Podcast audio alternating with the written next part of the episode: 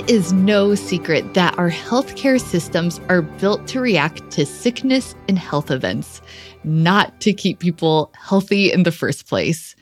If we want to get serious about producing health for our patients, we have to start shifting our healthcare systems to address social determinants of health. But how is such a seismic shift even possible?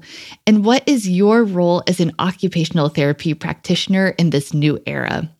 Today on the podcast, we are going to look at a journal article with a proposal for mobilizing our hospital systems to address social determinants of health. And then I am thrilled to be joined by Joy Doll. She is an OT who has been working on the front lines of addressing social determinants of health, and she will share her insights from the movements that are already happening and how occupational therapists can be involved. So let's dive in. Welcome to the OT Potential Podcast, where we review new and influential OT journal articles, then invite on an expert guest to help us pull out actionable takeaways that you can implement in your practice starting today. Welcome to the podcast. I'm your host, Sarah Lyon, OTRL. And before we dive into this big topic of social determinants of health, I wanted to let you know that this podcast may qualify as continuing education for you. To gain CEU credit, you will need to be a member of the OT Potential Club, our OT evidence based practice platform. There are so many awesome features of the club that I'll share at the end of this podcast. But for our purposes now, I just want you to know that this is where you can go to take a five question test and earn a certificate for your time today. So, bearing in mind that this could count as a CEU course, I wanted to state our two learning objectives so you can be thinking about them throughout the podcast today. Our first learning objective is you will be able to recognize the categories of social determinants of health and the foundational factor for addressing them. Our second learning objective is you will be able to identify ways that social determinants of health can be addressed by OT practitioners. So let's begin by looking at our journal article, and then we will bring on Joy Doll to discuss how all this can play out in your OT practice. The article that we are looking at today is called Getting Serious About Producing Health. It comes to us from the very prestigious JAMA, the Journal of the American Medical Association, and was published in 2022. The article begins with this orientation to social determinants of health and their importance. The author shares that it is estimated that genetics account for approximately 50% of variations in health among individuals. Healthcare accounts for about 10% of the variation, which to me was a surprisingly small percentage. So, what accounts for this other big 40%? You guessed it, it is those social determinants of health. So, in other words, social determinants of health have four times a greater impact on your health than healthcare. Social determinants of health can be broken into five categories along with one foundational factor.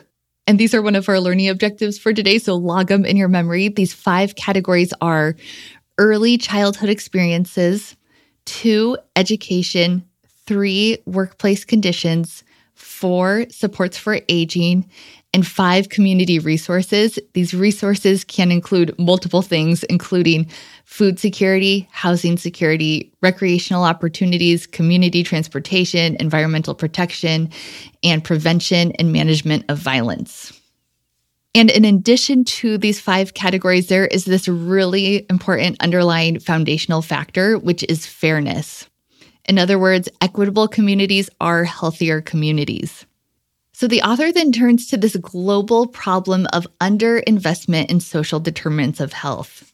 So while many stakeholders have already invested in the categories above, it is easy to see that as a society, we just have not invested enough. Most of us can simply look around our own communities to find evidence of gaps in these areas. Our current way of doing things is not going to carry us forward if we want to move into this next era of improving global health. So, after this introduction, the author moves into this section on the culpability of the healthcare industry. The author suggests that part of the reason we are underinvesting in these five categories is that there is so much money tied up in maintaining our current healthcare system. And that's why he believes it is on healthcare institutes to start shifting their resources in a way that will make a bigger impact on health at large. So, how could hospital systems actually do this? How could hospitals actually help us produce health? The author argues that every hospital should establish 10 teams to focus on 10 specific social influences. He suggests that these 10 teams could include one on health coverage, another on food security, a third on housing security, a fourth on immigrant needs, fifth one on corrections and prison health, a sixth team on climate and decarbonization, a seventh on voting rights, an eighth on education supports, ninth on early childhood supports, and 10th, a team to focus on elderly and loneliness. Team focus areas may vary on individual community needs. For example, one community might opt to focus on decreasing firearm related deaths, while another might focus on expanding job opportunities. The important thing is just that they have 10 teams addressing these 10 areas. He believes each team should be chartered by the board and CEO should have an assigned executive sponsor, should measure and report progress, should receive a generous budget, and have license to partner with community organizations and healthcare systems across the nation. Furthermore, salaries of all hospital executives should be tied to the 10 team's successes. After laying out these 10 teams, he goes into how hospitals could build on the work that is already happening. The author says that many hospitals already have programs in place that could be folded into the 10 teams and their focus areas. That way, hospitals don't have to start completely from scratch. Additionally, teams could partner with national programs to help get their initiatives off the ground. These national programs could include Built for Zero, which works to reduce homelessness, the Transitions Clinic Network, which provides supports for individuals post incarceration. And they could also consider partnering with the Action Collaborative on decarbonizing the U.S. health sector. I'll link to all of these programs in our show notes.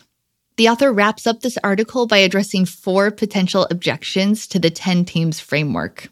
So we'll work through those four objections in his response. The first objection could potentially be Should healthcare systems exert economic and political influence without the involvement of community voices and additional experts?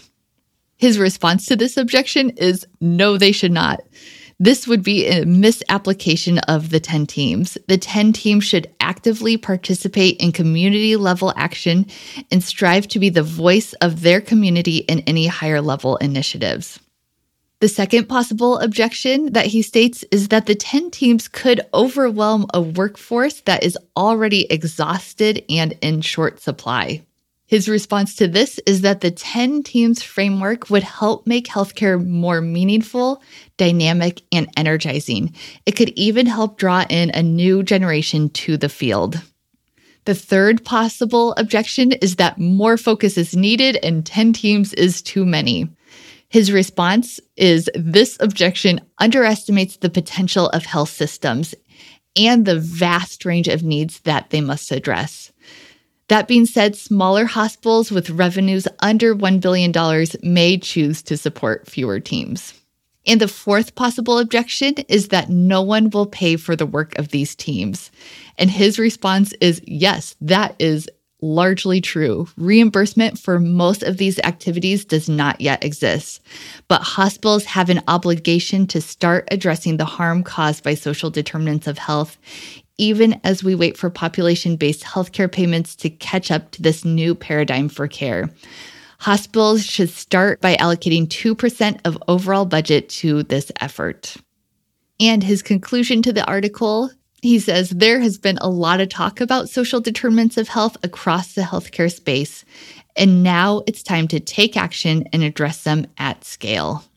I should have said this at the beginning, but this was clearly an opinion piece. It is a bold proposal for what healthcare can look like moving forward. We've talked so many times on the podcast that we know healthcare is going to change over our lifetimes. We don't yet know what that change exactly will look like, but here is a vision for a possible future direction.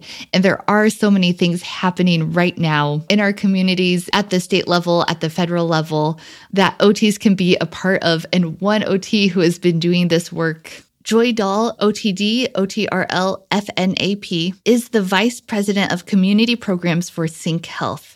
In this role, Joy supports cross sector partnerships to build a social determinants of health ecosystem that includes community based organizations, health information technology, and healthcare organizations. She led the first EHR integration of healthcare and social care in the state of Nebraska.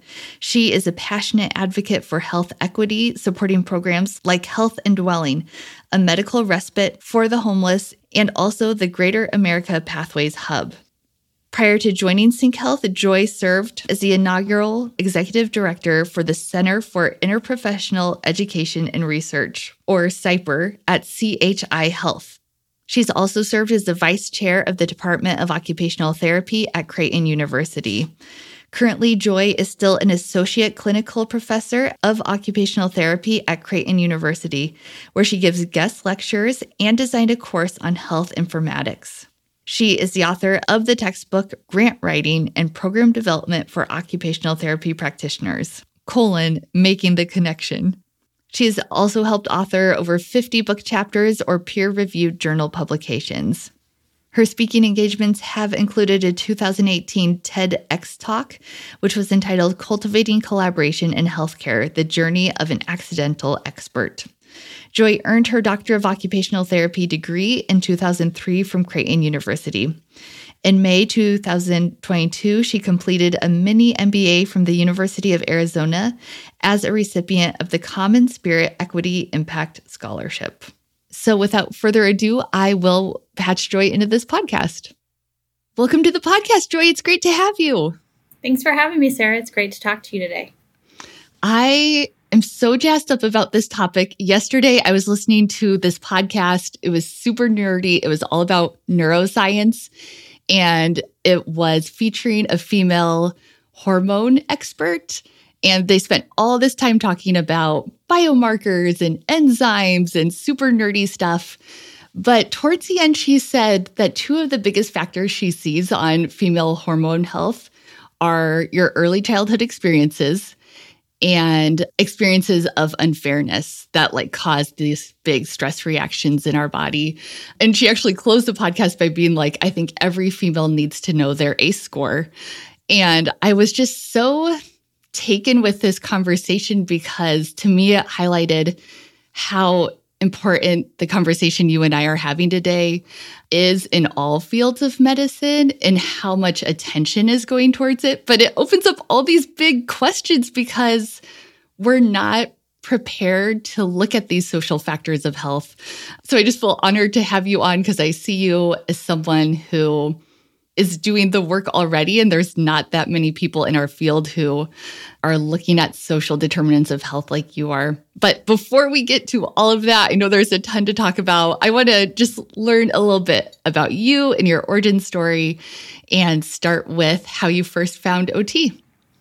Yeah, so it's kind of an interesting story when we were in our house when we were 16 years old instead of a summer job you had to do a summer career exploration to decide what you wanted to be when you grow up. Oh yeah. So you, this is before like all the pipeline programs and all that stuff. So we had to go to the library and research careers and then we had to find people to ask or shadow or whatever. So i was i actually uh, babysat for a kid who is on the autism spectrum and I was telling his mom like I'm I've got to do this thing. I don't want to do it. I was complaining because yeah. I thought it was lame, of course. Uh, yeah. you're 16 and you think everything your parents say is lame. And she's like, you know what? You're really good with with my son. And she's like, you know what really helped him was occupational therapy. So old hmm. school mm. looked up in the phone book like and called this OT at this hospital and she was so thrilled some 16 year old kid wanted to know what OT was that she just showed me everything. She took me in the NICU. I did things like you would never be allowed to do today. So she she took me under her wing and that was just it for me. I was just like I'm going to become an OT. So I knew really early on and I knew what it was early on.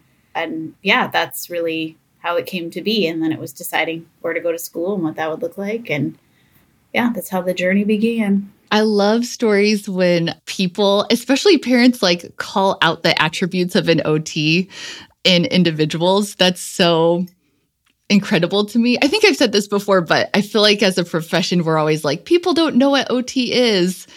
But that's just not entirely true because people know OT well enough to like identify someone like you and be like, oh, she'd be a great OT. Yeah, that's just, it's an incredible story. I think OT is just something you have to experience. And once you experience it, you're bought in, right? Like, yeah, people get it. I, yeah, I just talked to someone who I had referred to OT and she's like, it's changing our lives, you know? And so mm. for your daughter. So I think you just have to experience it, right? Yeah. So you find OT in this awesome, really unique way. You head into an OT school. How did you discover social determinants of health? Well, I would say that I've always been just kind of a different OT. I originally wanted to like do OT in faith communities and look at health in a different way because I always saw health systems and hospitals as like something that was separate from the community, you know, a little, and I mean, I guess the best metaphor is the ivory tower metaphor, right? But that there's a lot of health that happens where people are and why mm-hmm. do they mm-hmm. have to go somewhere? So I was really interested in that and actually did, you know, now they call it the capstone, but those experiences for my doctorate in that way. I was very interested in. Actually, it's kind of funny. I was going to go to Emory and get a master's in public health and go that route and then I was getting my bachelor's in OT. And then my friend came back from the AOTA conference and she had this joke about MOHO that we would always say and on a t-shirt. And then it said a doctor of occupational therapy. And I was like, what's that? So that's how I found the OTD on a t-shirt. Like if oh God oh has goodness. signs. Yeah. and so there were three programs. And so uh, so I decided actually to come to Nebraska because I went to undergrad in Alabama. So yeah, if there's signs. So I kind of switched from the MPH route and I was like, I actually just really love OT. I want to learn more OT. So that's what made me go on. And so I came into the doc- that doctorate program knowing I wanted to do non-traditional things. And so actually after I graduated with my doctorate, I did a Vista with AmeriCorps and worked mm. at a nonprofit. And then I again didn't want to do a traditional OT job. I always did like therapy on the side, like home health I worked for a home accessibility company for a while, helping with home home safety assessments and things. So then I actually was a grant coordinator, a health resources and services administration grant on two Native American reservations. And so I did OT in the hospital there and in the community, and then did a bunch of other stuff for the grant. And so I've never really practiced in that like kind of traditional sense. And so mm-hmm. I've always been interested in you know, at the time it wasn't called population health, now it is. And just seeing the impact of culture and where people live. You know, when I worked on the res, I had to learn about powwows and beading and, you know, can games and all of that to be able to provide meaningful occupational therapy. So I just have always been interested in in how where people live. You know, and and when I worked on the reservation, they had boil orders for water. And it's like this is shouldn't be happening in a developed country, right? Mm-hmm. So, and then I also supported our program in the Dominican Republic. So, doing therapy where we're in, we go to houses and homes and just be in the community. I've just always believe that's where you make the change. And even when I did home health and like I did some home things and senior living communities, like it would just blow my mind. You know, I'd go in and there was a woman one time that had four shower chairs and she wasn't using any of them. and I was like, why are you not using these? Like, you're a fall, right? Like, you know, you need to. And she's like, well, every time I go to the hospital, they give me one of these. And the issue was that they were having it spray in her face, the shower. And I was like, you oh, know, yeah. you can turn the shower chair around. And she's like, I can. And I was like, yeah. and then she adopted the shower chair and we got, we donated the other three that she didn't need. And that was the reason like it's such a small reason, yeah. right? So the context is everything. And, and when it comes to social determinants of health, a lot of that context people don't have control over. So we have to think at a systems level to be able to start to make the incremental changes that help people flourish. So OTs understand that on that detail level. So why not understand it on the systems level? Mm-hmm. I understand from a previous podcast I've heard you on that you also worked in like almost a primary care clinic. And then now you're working more like connecting different organizations in Nebraska. Can you tell a little bit about those two experiences, real quick, too? Yeah, so I, I, had a wonderful, amazing opportunity to actually work to build a clinic from the ground up with an amazing team. And that clinic works today. And we designed it to be team based in nature so that it would be all inclusive. We included everyone on the team from the front desk staff to social work to our physicians. And we designed it not only in architecture, so it, it's a what's called the Disney concept. So there's a pod in the middle for team collaboration and you know people aren't supposed to like have desks. They open uh, the clinical team. And then there's doors where they enter the exam room. And then the patients enter the exam rooms from the other side so that the whole team is open to collaborate. And so we had ot and pt integrated. We had social work. We had behavioral health. And so we designed it and then we designed all the clinical workflows. So how the team will huddle how we'll get therapy outside the outpatient clinic onto the floor how do we make referrals and handoffs and that whole process. So we worked through all of that. It was an amazing experience. And we did some evaluation looking at electronic health record data, and we were able to show huge impact on hospitalizations, readmissions, hemoglobin A1C.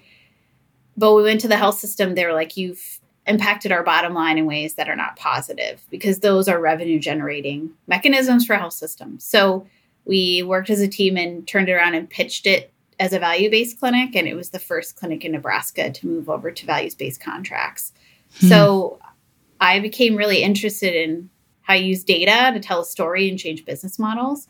So I came over to work for the statewide health information exchange, which is where EHR data feeds into a central repository and is pushed back out after it's matched. And so they launched looking at social care as a data source that is under misunderstood or not understood because we don't know what needs because current practice in many health systems is I'm going to screen you and I'm going to give you a piece of paper with a list of food pantries.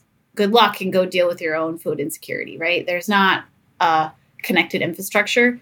The efforts to do this are really in their infancy all over the country. I've connected with people all over the country doing this work and we know we need to connect, but how we do that is complex and and you know we're dealing with different industries that haven't really worked together but essentially the efforts are to try to connect healthcare and social care because they're two systems that have been working in parallel and how mm-hmm. can we mm-hmm. bridge them to work better together because they are helping meet needs in different ways and they do need each other to help maximize the health if we think about health in a broad way so that's what i've been doing the last couple of years and it's been really fun and interesting and that now there's starting to be regulations around social needs screening and you know do we have the community capacity once we start screening everyone to actually meet those needs?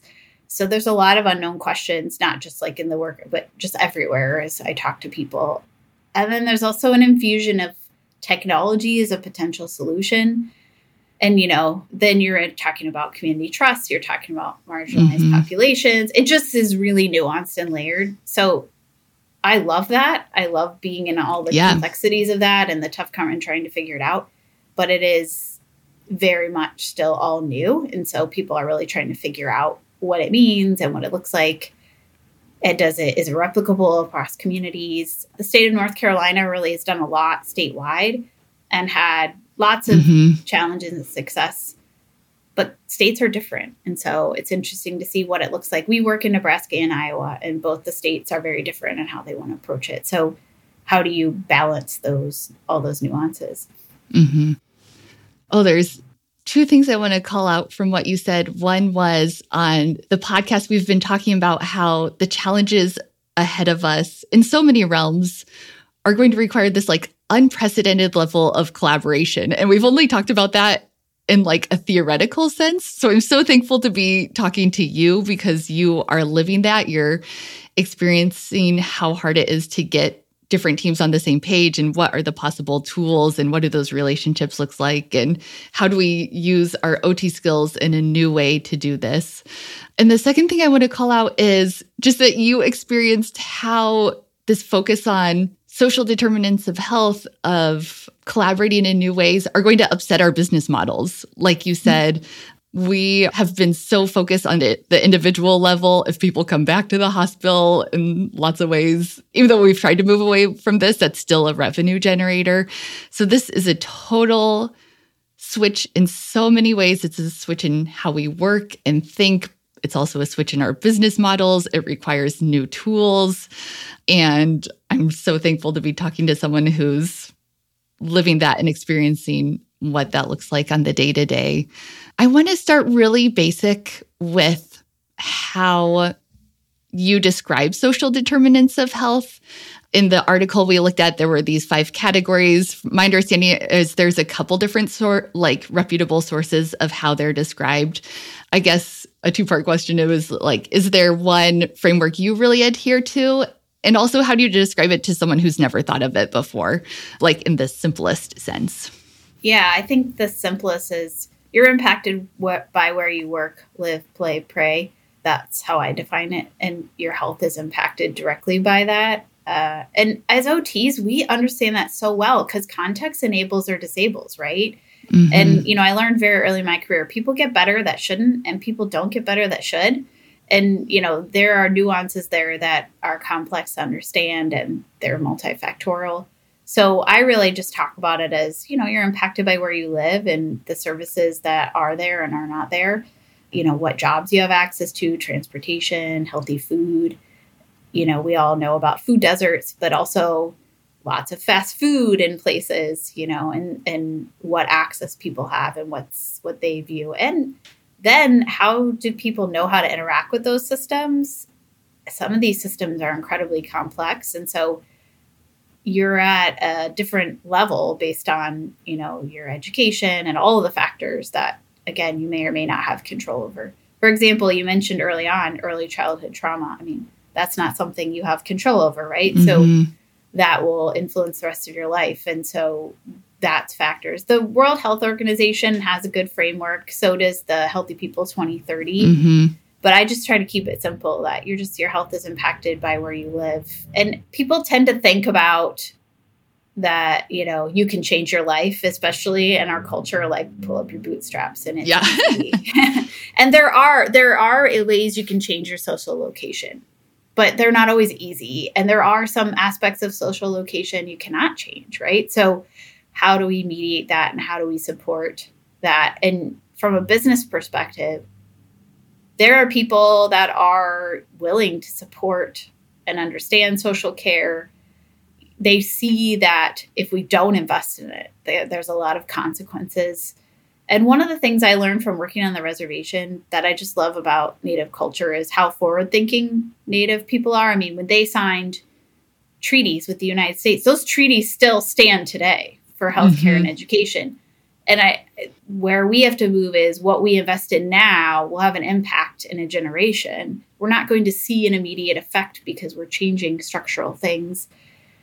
You know, and that that's you will see some immediate impact by dressing. But one thing I think is really important is distinct between a social need and an SDOH. So a social need is we all have social needs. Socialization, mm. access to food, education, but a social determinant of health is a structural issue that the person may or may not have control over. And so those are much harder to address than a social need because mm. a social need of getting someone food is possible. But what is the underlying issue why they don't have access to food or why they have food insecurity? That may be a social determinant of health. And so the question also becomes is are we addressing social needs, which is still at that individual level you talked about, Sarah? Like, this person needs food let's give them food. But then there's the structural issues about why can they not afford food? Are they eligible for services? Are they not? Do they understand they're eligible? Do they have citizenship? I mean all the things that impact whether someone can access that or not.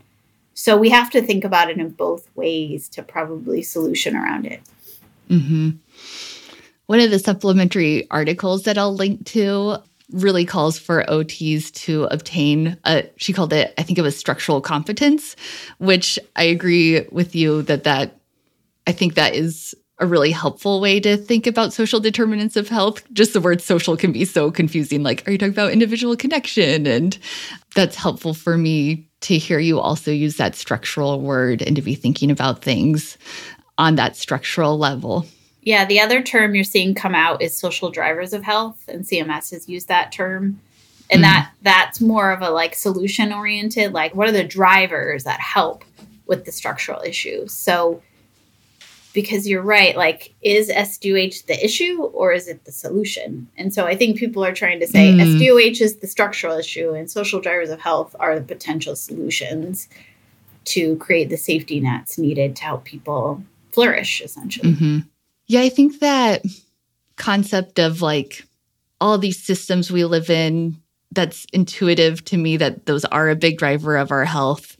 What's not easy for me to wrap my mind around is how do we change that? Who's responsible for that change? And turning to this paper, getting serious about producing health, they put forth an idea of what that shift could look like. So I'm curious to hear what were your impressions of this article? Yeah, I think a lot about this because I think change ha- needs to happen at the micro, macro, and meso levels, probably. You know, like for example, when we work with the clinic, we change the way that individual clinicians practice as individuals and a team. That's necessary. But then we came up against macro issues of there's reimbursement models that are impacted. And at the meso level, our health system was saying, like, we still have to make money, right? Which is totally mm-hmm. understandable. So I think what's really interesting is you have to be prepared to tackle all of those. You as an individual won't, right? So, how can you tackle it in your sphere, right? And what does that look like? And you have to have some understanding of all the levels so that because it would have been really easy if we did the clinic and then we went to leadership and they're like, this hit our bottom line and we're just like, okay, we give up. Let's revert back to the way we did something. We're like, no, we're going mm-hmm. to try to attack the next level of change. And so you definitely can't do that by yourself. You know, I, yeah. I credit our team and and being solution oriented to say like, okay, what's the way that we can do this and looking to models that are doable. But I think about it like that. And so I always tell people like you, can advocate whatever place you're in just whatever level you're comfortable with. And so, you know, I think it has to occur at all those phases. And I think who's responsible is all of us, right? And mm. what does that look like? I met with an OT student this week and I felt like all I did was give her just permission to be non traditional in the way that she wants to live as an OT. And I don't I never really needed that permission, but I did feel shame that I wasn't traditional for a long time. And now mm. I'm hmm. like, that's ridiculous. Like yeah, that's a ridiculous notion. There's no wrong or right way path. So I think we all have to have it, but I understand that that intimidates people. But mm-hmm. there's a way to do it at every level. And if you can make a small change, because it's a million small changes that that domino up to the big change, right? So if you're saying we need to screen people for social needs here or we need to be able to make referrals at the micro level that's advocacy that's important. So i see all of us playing. I think to your point earlier collaboration is critical. I do not know everything nor am i ever going to. I don't have the lived experience of of someone that's different from me. I have my lived experience. So can i solution for a lived experience i don't understand? Probably not. I need to have voices from those lived experiences listen and co-create that as an advocate without saying like you know i have the solution. That is challenging in healthcare because we've been taught to identify problems and introduce a solution. But mm-hmm. what's so wonderful about ot is co-creating is so critical to motivation and the just right challenge and all those beautiful ot things we do. So we know we won't be successful if we do therapy to the patient. They have mm-hmm. to be the therapy, right? So that same concept goes at the micro, meso, and macro levels, right? Get the right people around the table, you know, ask the hard questions and know like you might not be the one that actually makes the change, but you can be there, you know, supporting and helping and, you know, whatever it may be. I think OTs do a great job gathering the resources needed and putting the teams together and helping people figure out and flourish. I feel like when people call me and they're like, How did you get into this space? I'm like, It's really just doing OT on myself, and you should do it on yourself. What motivates mm-hmm. you? What are you excited about? Like, we do that for our patients. Why can't we do that for ourselves and figure out what our path is? And the only box is the one we put ourselves in, right? So, Mm-hmm. how do you break out of that and think through? So, I know it can be scary for people to think about these structural issues, but you also have to have, I think, some cultural humility and recognize, like, I'm not going to understand this because I didn't have this lived experience. That's okay. People aren't going to be mad at, at you about that. They get frustrated when you try to say you understand and then you there's no way you can. So, Mm-hmm. I think going into those spaces and, and doing that. And I've messed up. I've said the wrong thing. And I've been really lucky to have people help me grow and learn because this is a space where you have to be a little bit comfortable with the uncomfortable. And I've had to learn more about business and understand the hmm. business approach because I think the other thing it's really easy in this work to do is is to point fingers and say like you're in fee for service, you don't value patient care, you know, and this you're a business and Yeah. okay, that's really that's the easy way out. The harder way is to say, okay, your goal is to make money. So how do we do that but also still meet this mission that we have? If we just point fingers, we just get further apart. And I saw this happen in the health system. I saw the Mhm. hel- clinicians call the financial folks like penny pinchers and negative names and they don't care about patients. And I saw the financial people go, these clinicians have bleeding hearts and they'll run this business into the ground Mm-hmm. we just get further apart when we do that. But when we start to come together and say, like, guess what? All the assets exist in this community. We have to connect the dots. And do we have the will to bridge that to come together? And I do see that movement. We've had our managed care organizations all invest in a program here in the community. They compete, you know, so to start to see them come together and invest in something that we can all support that's a huge win, right? And so you start to see, but that comes from how do we work together? How do we support your priorities and still meet the community need? And so OTs, we're just good. I don't know how you articulate it very well, but I think we're really good at like figuring out what motivates you and how do I pull that out and how do I get you to join this thing? Mm-hmm. and go with it. The only way I know how to describe it is woo, which is the strength finders winning others over. But I think that is something OTs are good at because I know when I was working in patient care, if I couldn't get the patient to want to do the therapy, I felt like a failure, right? That was really what it Mhm. was about, you know, to Yep. get them invested in their own intervention. That same concept just carries on at all levels, right? Mm-hmm. I hope that makes sense to people. yeah yeah the team aspect of change our unique place as ots in that yeah i just feel like everything you're saying is all things we've been like i said talking about on the podcast but you're living it and experiencing it. I'm so curious after reading this article one of the premises was that our hospital systems need to be the leaders in this change. They have the infrastructure they're taking so much of our healthcare money they almost have this moral obligation to lead us.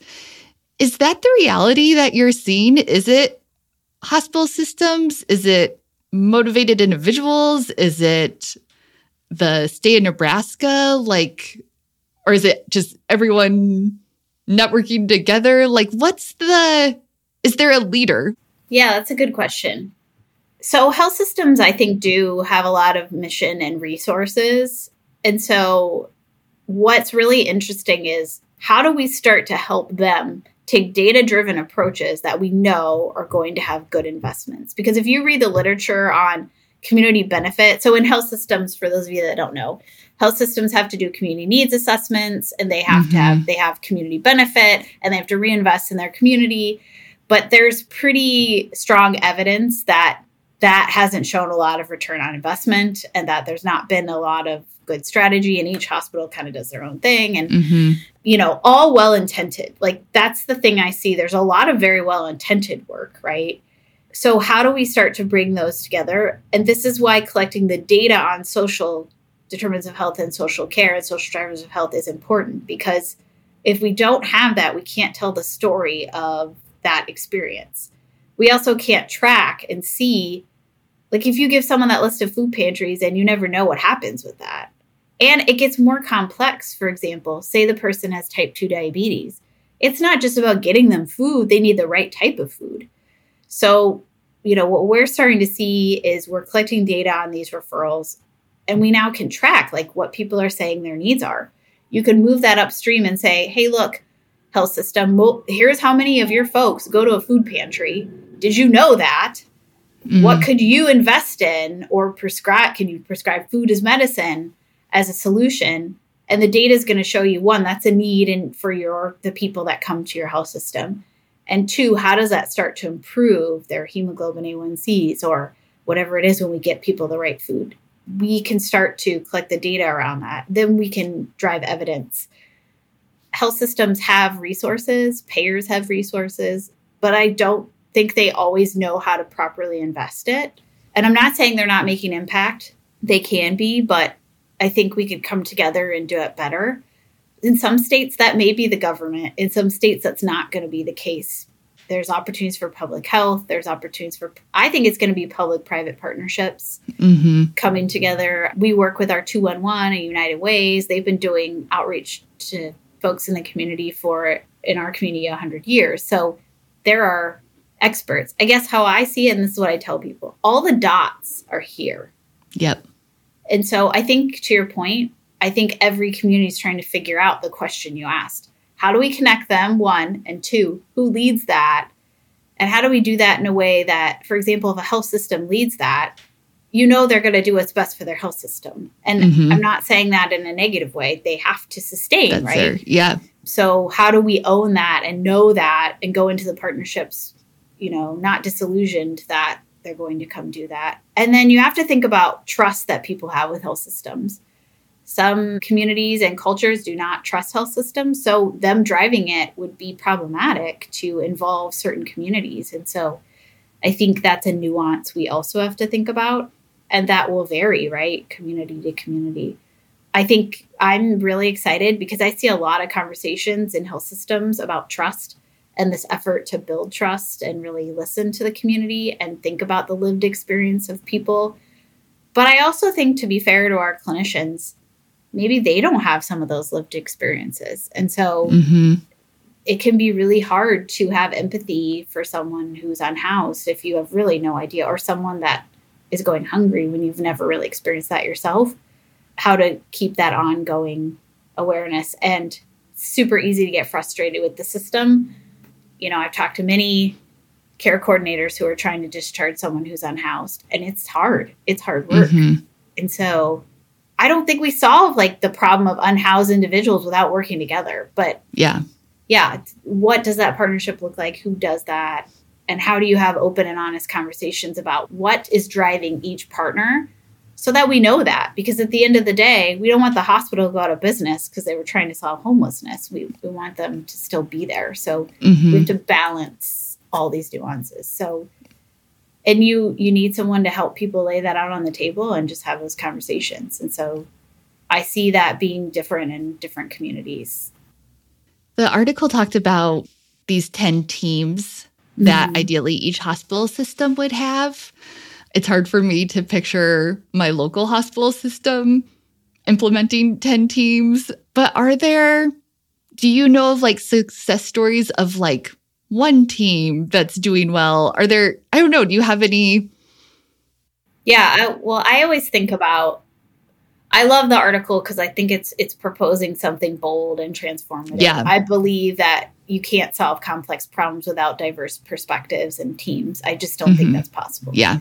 So and even though like in our society we give credit to people like for something like Obamacare. Like Obama didn't do that by himself, yeah. right? So, uh, or the iPhone wasn't created solely by Steve Jobs, right? So there are people and teams. And so that is the nature of innovation. It has to be that way. So, yeah, I think the work we did at University Campus is very transformative. And then during actually COVID, there was a hospital based team that did some really interesting work because they couldn't hire nurses and they actually developed a OT pharmacy led team and the nurses mm. were more in the background and that OTs would actually go in and really establish the status for the patient and advise how much nursing services were actually needed for the patient.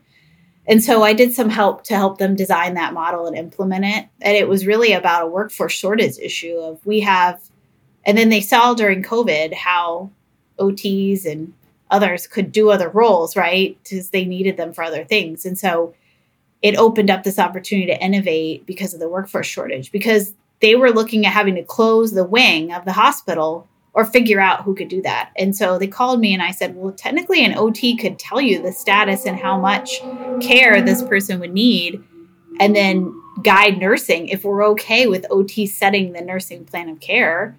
And, you know, they were, did the work and that model is still going, right? So, because the nursing shortage is still problematic. So, I think in times of, of challenge, we be more creative, you know, because to your point, not all hospitals are going to have the resources to have those 10 mm-hmm. teams and have the staff.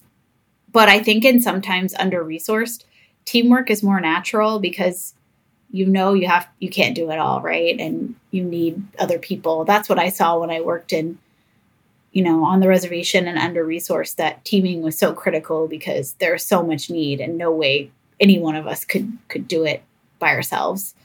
And then i think there's also the payment models of the health systems whether they promote that teamwork. Those 10 teams are great but if you're not in a health system that promotes teamwork and is promoting you know a lot of fee for service that's going to be really hard to do just because you know it's it's going to be hard on the bottom line. Teams cut cut what people often think about as interesting is about utilization and it's not about cutting utilization it's about the right utilization. So we want people to go to primary care and be healthy. We don't want them to go to the emergency department. So when mm-hmm. people talk about we're cutting utilization i'm like actually we're transforming utilization. Yeah. And how people interact with the healthcare system is a better narrative because that's really what's going to change behavior. And i don't know about you but i want to be seen by a team mm-hmm. i want my my healthcare providers to talk to each other and figure out what's best for me and i don't want you know when i think a lot about it you know for example if i'm working with a patient and their pharmacy's goal is to get the patient to a level of zero pain but then they're on so much pain meds they also can't meet the goal that they've set with me to get dressed we have to negotiate, right? Because that pharmacist isn't trying to undermine my goal and I'm not mm-hmm. trying to mm-hmm. undermine theirs. And that's the kind of care I want, not not a provider or team member that just meets the goal they have for me for that yep. thing. I think we think that patients view health in like these very segmented ways. Patients do not. Yeah. I keep thinking, I'm like, I can see that being one of the prime movers going forward is the will of the general public. Like people mm-hmm. are smart, they're going to learn that the health that's being provided isn't optimal. And hopefully, they're going to be asking us to change, asking our hospital systems to change. I don't really know what that looks like, but there's so much information out there now. Like data is becoming so much more democratized. I can see a future where there's this groundswell that puts pressure on our systems, like from the ground up. Well, I think we already see that. I think people manage a lot of their own health. I mean, it's really mm-hmm. silly that like I track my I do. Yeah. exercise and it doesn't go to my provider and I go and they're like, "Joy, how much do you exercise?" Well, that literally I the data is available. Data. Yeah. yeah. But there's no good way for me to share that with. I mean, there's some through some apps and through portals mm-hmm. and things like that but we could do a much better job. At the end of the day, patients own their own health information. There was a law put out in the last couple years called the information blocking rule. So health systems can no longer block data from you or technology mm-hmm. companies. You have a right to your data, which is super important. Now, is it presented a way that is health literate and that people understand? No, because for example, in the state of Nebraska, we have an immunization registry. You can go look up your immunization history, you or I as patients but it's it's written in the medical terms. So like if you go and you're you don't know what varicella means, you might be like, what shot did I have? Yeah. Right. so there's also the the role that we have of it just can't be in the language that we speak as providers. How do we help people and empower them to look at the data? This is the same issue in social determinants of health. If we provide to community based orgs resources around here's the referrals you couldn't meet they need help leveraging that and going to philanthropy or their boards and saying, hey, if you gave us this more resources, we could feed this many more people. If you think about connecting that, you could go pitch that to those health systems and say, hey, you have investment dollars. We know your patients need this resource. How can we work together? That's where I think we're going to go. Are we there yet? I'm starting to see some of it bubble up, but I'm really hopeful that we'll start to move in those directions. But patients are already doing that. I mean, think about mm-hmm. a few mm-hmm. years ago, nobody knew what their EKG was. You know, now people yeah. on the Peloton can can know that, and, know. and there's yep. been yeah. So now you have to think about that. There's inequities and structural issues there, right? Of who has access, who can afford mm-hmm. that. That yep. will always exist, right? There'll always be people that have access to more information and more data because they can afford to pay for those tools. But you know, how do we make that available to everyone and in a way they can understand? Because mm-hmm in my mind, actually, a lot of these patient portals are a structural issue because patient portals are meant for people that can access technology, read English, and they're not often available in other, and they're in medical terminology often, which is super confusing unless you know. So it's not enough to democratize the data. Yeah. That's not equity, right? So mm. you have to think about it through that lens too. Yeah. I'm just hearing you talk talking the scope of the challenges are massive, but matching that is the scope of the opportunity. I think I want to ask you a two part question. One, OTs who are working in traditional settings, what can they do? Like, what can, like, your hospital system isn't on board, it's just you as an individual. Where do you start?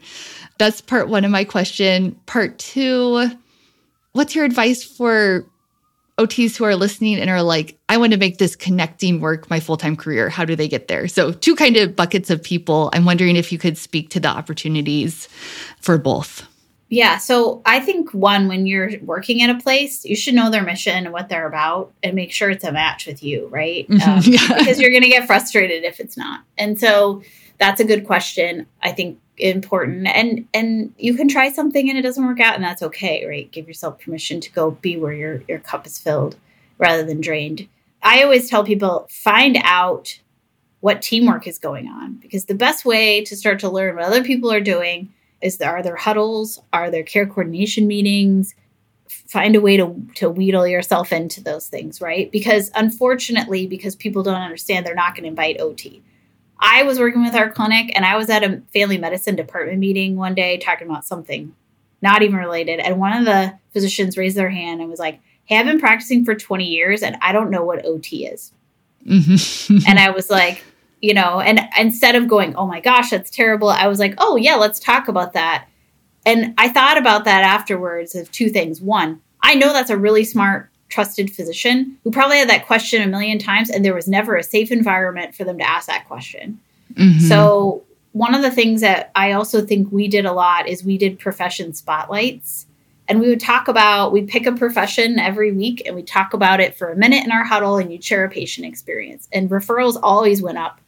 So ask if you can come talk about what is OT to a group of people. Yeah. Never underestimate that they understand it. Mm-hmm. I mean, mm-hmm. we our physicians have to refer to us. That's terrifying that a family medicine physician doesn't know that, right? Yeah. And so, right? And and then has never been safe to ask that question, right? So I actually thought that person was very bold to admit they didn't have that knowledge and we had a, a conversation, but you got to make that safe for people too. So that mm-hmm. would be the first thing I would say as a clinician to do. As far as getting into the SDOH work, there are so many opportunities you know, right now I work for a health data company. You can work for a managed care organization. You can work in community benefit offices.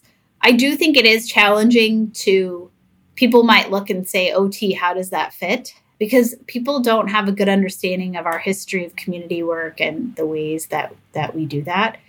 But I believe any change in anything is relationships and making relationships with people and then honestly, there's not too hard a secret to success. Do what you say you're going to do. Show up when you say you're going to be there. Mm-hmm. Build trust with people, and and show the value that OT brings, and ask people to give you a chance. You know. But I do think getting in the door because people don't understand what OT can do. You know, in a lot of ways, like I'll I'll trailblaze that forward, and I'm happy to do that. Is there like an, a clear route I can tell people to go? Probably not. But I'm happy to talk to anybody and give them advice. I do all the time, just of how I got here. Mm-hmm. I think it's also just being like open. Like if an opportunity comes and just not being afraid to jump in and be like, I'll try that. I mean, when I started this social care work, I I didn't really know all the answers, right? And you're never, but then I started talking to people across the country. Nobody knows the answer. So that's okay, right? And so, how do you get in and be okay with that mess? AOTA is really starting some conversations around social determinants of health. So, getting involved in some of the work that they're doing might help. And then find other people because I always think the AOTA conference, going and looking at the posters, is such a great experience because you can see what people are doing and people love to talk about these unique projects. Find people, ask them their story, ask them who they connected with, reach out and talk to people. That's really the, it's all through relationships. Mm-hmm. I'm talking to this organization now that it was a handoff from an OT friend to another person to another person. And then I got, so it took four people for me to Whoa. get introduced to this organization. And they were all just really energizing conversations where we just were sharing, like, what do you want to do? What I want to do? And they're like, oh, you should meet so and so. And so networking and putting yourself out there, I think, to get these non traditional roles is critical because again, they're not going to come to us as OTs, whether on that individual level or on the systems level. We got to put ourselves out there and show our worth because we can do it. Mm-hmm. The opportunities are massive. As OTs, we're so well positioned to meet lots of them. Looking into the next five years, how do we, as a profession, need to change? What skill sets do we have? Or do we need to continue to de- develop? How can we mobilize collectively? What would you like to see from us? Yeah, I would like to see the profession come out and say what role we think we play in, in social determinants of health. I think it's been pretty nuanced and narrow, in my opinion. I think there's a lot more we could do.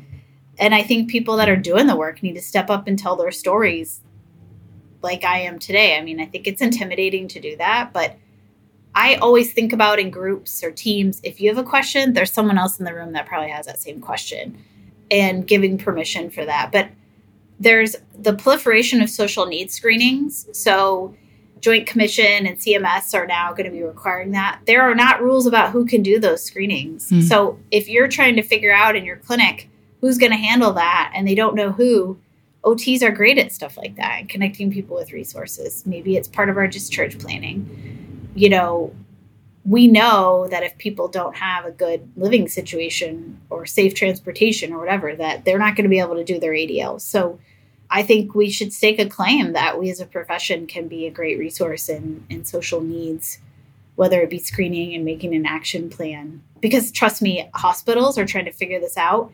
I talked to a big hospital yesterday. They're like, we have no social determinants of health strategy. What does that look like? How do we work together? So there's opportunity, as you said, mm-hmm. for OTs to be like, I can help. Yep. You know, so why not? And I meet so many nurses and other and pharmacists that are in non-traditional roles. Like yesterday, this person I met with that was leading the pop health is a nurse.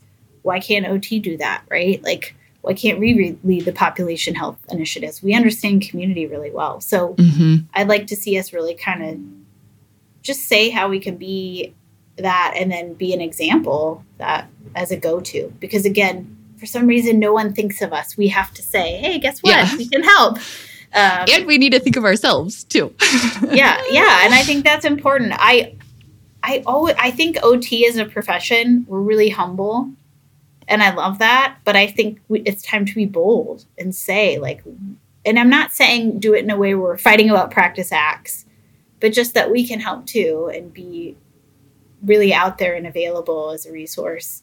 Mm-hmm. Um, we have to make ourselves indispensable to the team and show our value. And trust me, like I said, when people encounter OT, I'll, ne- I'll never forget one time I was just in the pod at our clinic, and one of the physicians was talking about this patient that was just really challenging. And it was a child, and there was a lot going on. And I said, Well, that sounds like a sensory issue because the the child was chewing on the finger and there was tissue changes and they were trying to figure out if it had an infection. And i said well tell me i just was there for something and i said well talk let's talk through what's going on. And i said and it turned out it was a sensory issue. And the physician came back to me and was like that changed my whole perspective. Like i never mm. even thought about that. And so she's like now i'll go to ot when i have these things where i'm kind of stumped about what else it could be and it's behavioral. And she just never thought about it. Wow. Way. so if you're not there presenting the ideas, it won't happen. And I always think about Amy Edmondson and her work around psychological safety. How many good ideas are missed because people are afraid to speak up or to advocate or afraid they look stupid? You're not. You're there to help. So so lean into that and be empowered. Mm-hmm. OTs are awesome, and we just need to own that. Hmm. It's it, you're in some ways you're right. It's time to stop complaining about no one knows what we do. Okay, that's yeah. that is what it is. Let's go. Yeah. Let's yeah. Let's go. Yeah, because every person I meet that knows what OT is loves OT. Have you ever met someone that knows what OT is and isn't like that's like the most amazing thing? Like I've had so many people be like, I wish I'd have known about that. Mm-hmm. But they mm-hmm. just didn't know what it was. So I don't see people going, Oh, that OT thing, I don't like it. They yeah. they know, they're on board. So yeah. let's capitalize on that. Yeah.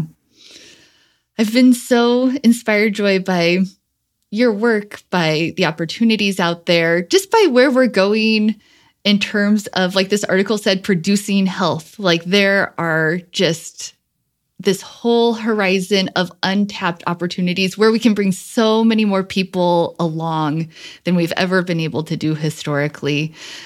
I can't believe it. We're at our rapid fire time already. I'd like to ask you just a couple quick questions as we wrap up.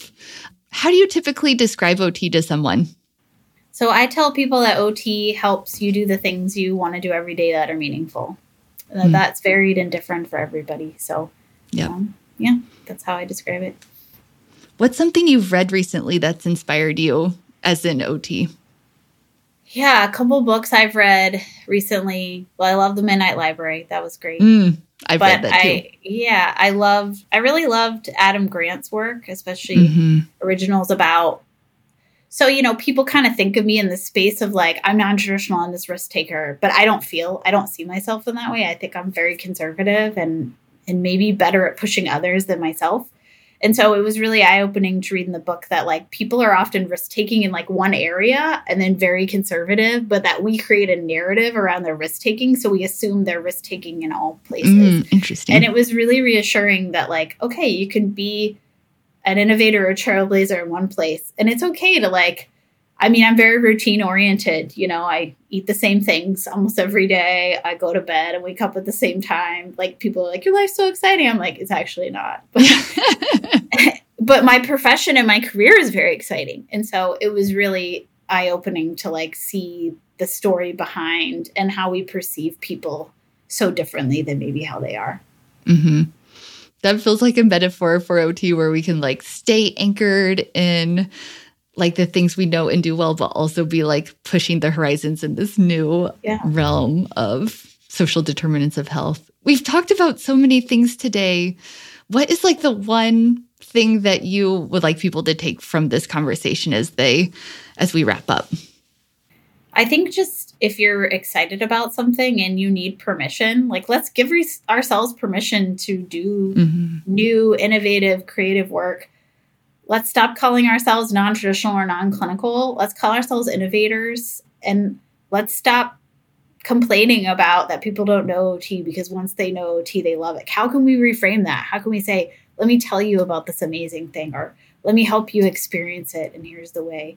The other thing I'd say is that where we can all be change makers. And if you listen to this and you're like, I can't change the system, I can't do it by myself either. Mm-hmm. so, but there are little things we can all do to make our communities better. And that's going to be different for all of us and all of our communities. But, you know, I mean, don't be afraid to do those things. And if you need permission to go outside the box, you're always free to call me and I can just say, you can do it. Yeah. and, and, and failure will happen. That's part of life. So, but it's like how, you won't experience loss if you haven't loved, right? So, how do we live?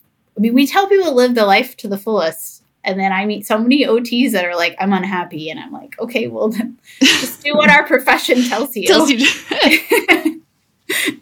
so, yeah. oh. Well, Joy, this was just so inspiring. It felt like the conversation that we needed to have. I feel like it's built on so many of our previous episodes. So thank you for the work that you're doing, for being here today, and for giving us all that permission. Yeah, and I, I do encourage anyone to reach out to me. We do need to network or find the people that help us do the work. We need support, can't do it alone. So I think you know, forums like this, Sarah, where you're really getting people's voices out there and telling their story, that's going to inspire people and give them the permission they need to be their best OT, their best self. So it's really inspiring. Thank you for the work you do. Mm, thank you. Wow, you all, you know that you are learning a lot when you walk away from an hour of learning with more questions than when you started. What is this new future of healthcare going to look like? How can we be shifting to this new focus on social determinants of health? Honestly, I do not have those answers. It is not clear to me. But the one thing that is clear from the conversations that we have is that if we are going to move into this better future, it is going to be a collaborative effort. Not only will we need to be collaborating closer as a profession in new ways, but also just collaborating with all these other stakeholders, which honestly our work already intersects with, but historically we have just not worked closely enough with. Like Joy said, all the dots are there. It is just time to connect them. And to help you take really concrete action steps in your healthcare system, I'm going to be linking to the screens that we talked about today, some of the resources, and some organizations that you can be following. Honestly, I might make a whole blog post dedicated to this, so watch for that on otpotential.com. I also want to encourage you, if you are a member of the OT Near Me directory, to tag social determinants of health as one of your areas of interest. I think it's really important to show each other and to show our communities that this is an area of interest and passion for us, and that maybe you should be the go to person in your healthcare system, in your community to start leading these collaborations. And like I said at the beginning, you can go to the OT Potential Club to take a test and earn a certificate for your time today. OTpotential.com is also where you can sign up to be a member of the OT Near Me directory. So I just encourage you to head on over to otpotential.com to see all of the supports that we have for you there. And as always, I want to thank you so much for joining us today. I hope this podcast helps you broaden your knowledge, tweak your practice, and stay evidence based. Take care, and we'll talk with you next time.